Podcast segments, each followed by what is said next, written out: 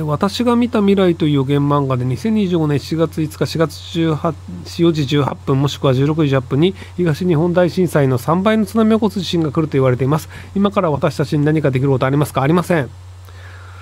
えっとまあそのなんか地震がこの将来来るよっていうと、まあ、将来いつかは来るのでなんか近辺に来るかもしれないし来ないかもしれないしっていうのででもしその本当にあの南海トラフの地震が怖いのであればもうあの東海地方とか東京とかに住むのをやめてください。あの海外に住むとかが安全なんじゃないかなと思いますけど。要はあのなんかこの期間必ず起きますっていうのでなんか23日だけ東京離れたら大丈夫みたいな話じゃないと思うんですよね。まあ、その30年以内には8割ぐらい起きると言われてるのでなので残りの人生が30年以上ある人であれば、まあ、その東海地方東京とかにある不動産は買わないとかっていう感じの選択肢になるんじゃないかなと思いますけども。えー、こんばんは、ひろゆきさん、今回の地震における自衛隊の対応は遅いと思いますか、えっと、僕は今のところ答えはわからないですね。あの東日本震災の時に比べると明らかに人数が少ないって言われてるんですけどで人数が少ないというのは当然なんですよね。今その東日本震災の場合はその福島県だったり岩手県だったりその秋田県だったり、まあ、東京都だったり千葉県だったりっていうそのめちゃめちゃ広い地域に日本中の自衛隊をまあ送り込んでいろいろ活動しますよって話なんですけど今回その能登地方っていうまあもう一応新潟県とかあの富山県とかにも被災地はあるんですけどその石川県の能登地方って圧倒的に狭い地域ででさらにそこに道路が分断されてるので人を送り込もうとしても送り込めないんですよ。要はその道路が空いててバンバン人を送り込みますっていうのであればじゃあもう5000人でも8000人でも送り込めって話になると思うんですけどもうそもそも道路が動かないのでじゃあ人間が歩いて荷物を運んで被災地に行ってでそこで支援物資を送りますみたいなことをやってるんですよ。っていうそのピストン輸送だったとしても結局その人間が通れる幅だったり運べる量っていうのは決まってるのでいたずらにその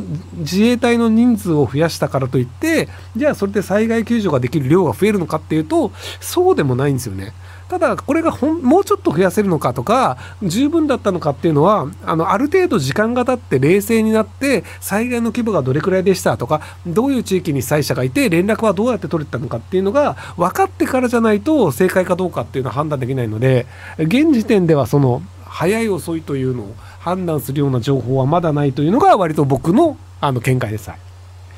なので、あの、海から行けばいいじゃんとか無責任な人いるんですけど、あの、能登、能登半島って、まあ、ほとんど海で、まあ、半島なんで囲まれてるんですけど、使える港が輪島港ぐらいしかなくて、他の港全部潰れちゃってるらしいんですよね。っていうのもあったりするので、割とその素人がこうすりゃいいじゃんって言ってても、いやもうそんな普通に自衛隊が検討済みでダメだったよねって話だったりするので、なのでなんか素人がこう、こうした方がいいとか、これが正しいとかっていうのは、あんまり役に立たないんじゃないかなと思います。はい。なので、まあその、コメントでもありますけども、まあ、送れるんだったらもう送ってるって話でその自衛隊の人数を送ることができないから今困ってるって話なんじゃないかなと思います。えー、金正恩総書記が震災について日本への見舞いの電報、シーンは何とあそうなんですね、見舞いの電報送ったんですね。いや、でも、一般的に外国、まあ、その近隣の国で災害があった場合に、なんか、あの、こう、あの、その、心よりお見舞い申し上げます的なものは世界中言うもんなので社交辞令じゃないかなと思いますけど、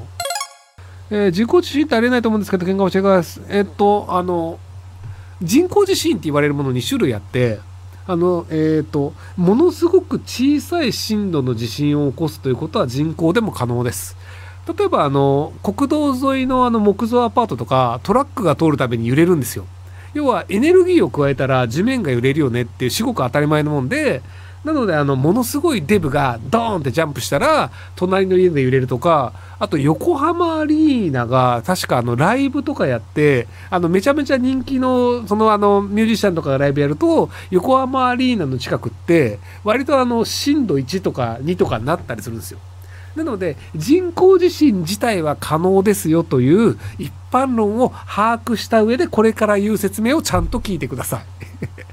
あのマグニチュード6とか7とかっていうあの横浜アリーナの近所が揺れるとかではなくあの例えばそのその震源地が100キロ地面の下であるという場所にそのあの、まあ、例えば東日本みたいなものすごい大きな面積っていうその要はその地面でいくと例えばじゃあ10キロのあの深さっていうのでいくと半径10キロなのでそのえっと、半径かける半径かける3.14なので、えっと、100キロかける3.14なので、300キロ分の面積の地面を揺らすんですよ。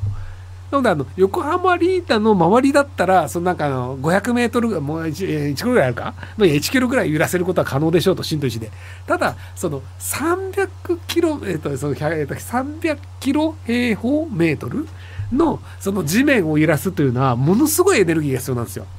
で、前に一回計算したんですけど、あの、東日本震災ぐらいのレベルのマグニチュードの地震を起こそうとすると、必要なエネルギーの量というのが、あの、人類が今までに製造してきた全ての原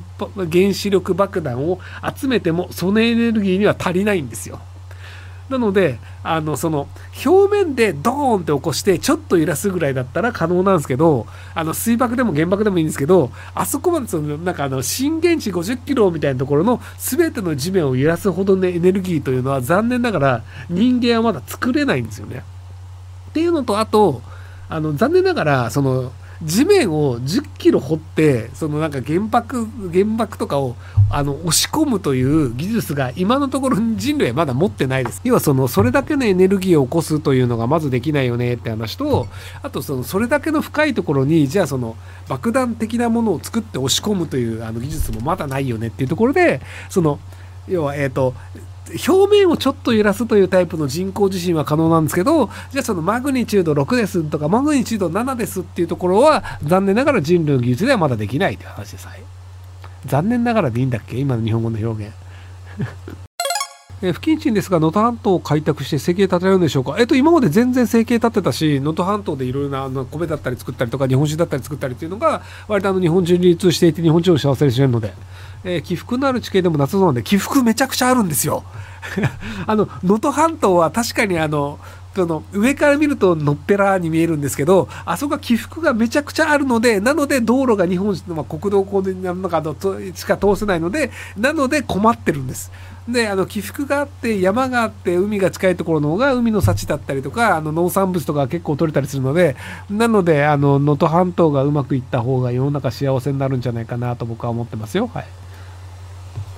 そうそう、だから そう、だからね、あのコメントでも、あそこは起伏しかないっていう。いや、本当だから、もともとだから、あの、その、あの、戦国時代とかでもあそこら辺って、あそこ誰だっけ？あの畠山だっけ？畠山でいいんだよね。だからあんまりね、石高も高くないしね、あのなんか攻めてもまあその上杉とかもいるしああそこ取ってもしょうがないよねみたいなポジションなんですけどとはいえあの海の幸は美味しいぞと。はい。今回の震災で5歳の子がやけどなどで亡くなった子供のことを知っていますか？あ、あの5歳の子供って結局亡くなったんですか？ほう。えー、亡くなったのは関心のですが、それを医者のせいにしたり、医者に殺されたのかというのは違うと思います。医者は最善の手を尽くしたはずなので、それが亡くなってしまったから叩くのは違うのではないかと思います。えっと、まあ、今回の震災で、そのいろいろな病気の怪我の人もいたりするので、やっぱりトリアージをせざるを得ないんですよ。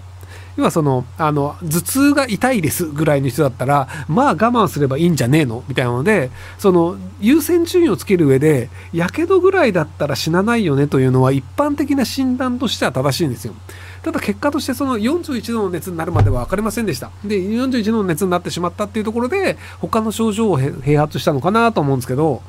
なので、そのなんか、一概にその医者の判断が絶対間違ってるというわけでもないと思うので、頭痛が痛い、すいません。あの、同じことに書いてしまいました。なので、あの、こういうその大規模災害とかで病院に行く患者が多い状況というのは、通常であれば助かるかもしれない病気だったり、怪我だったりでも助からないことがあるっていうことなので、なので、まあ、仕方ないよねと言わざるを得ないですね。はい。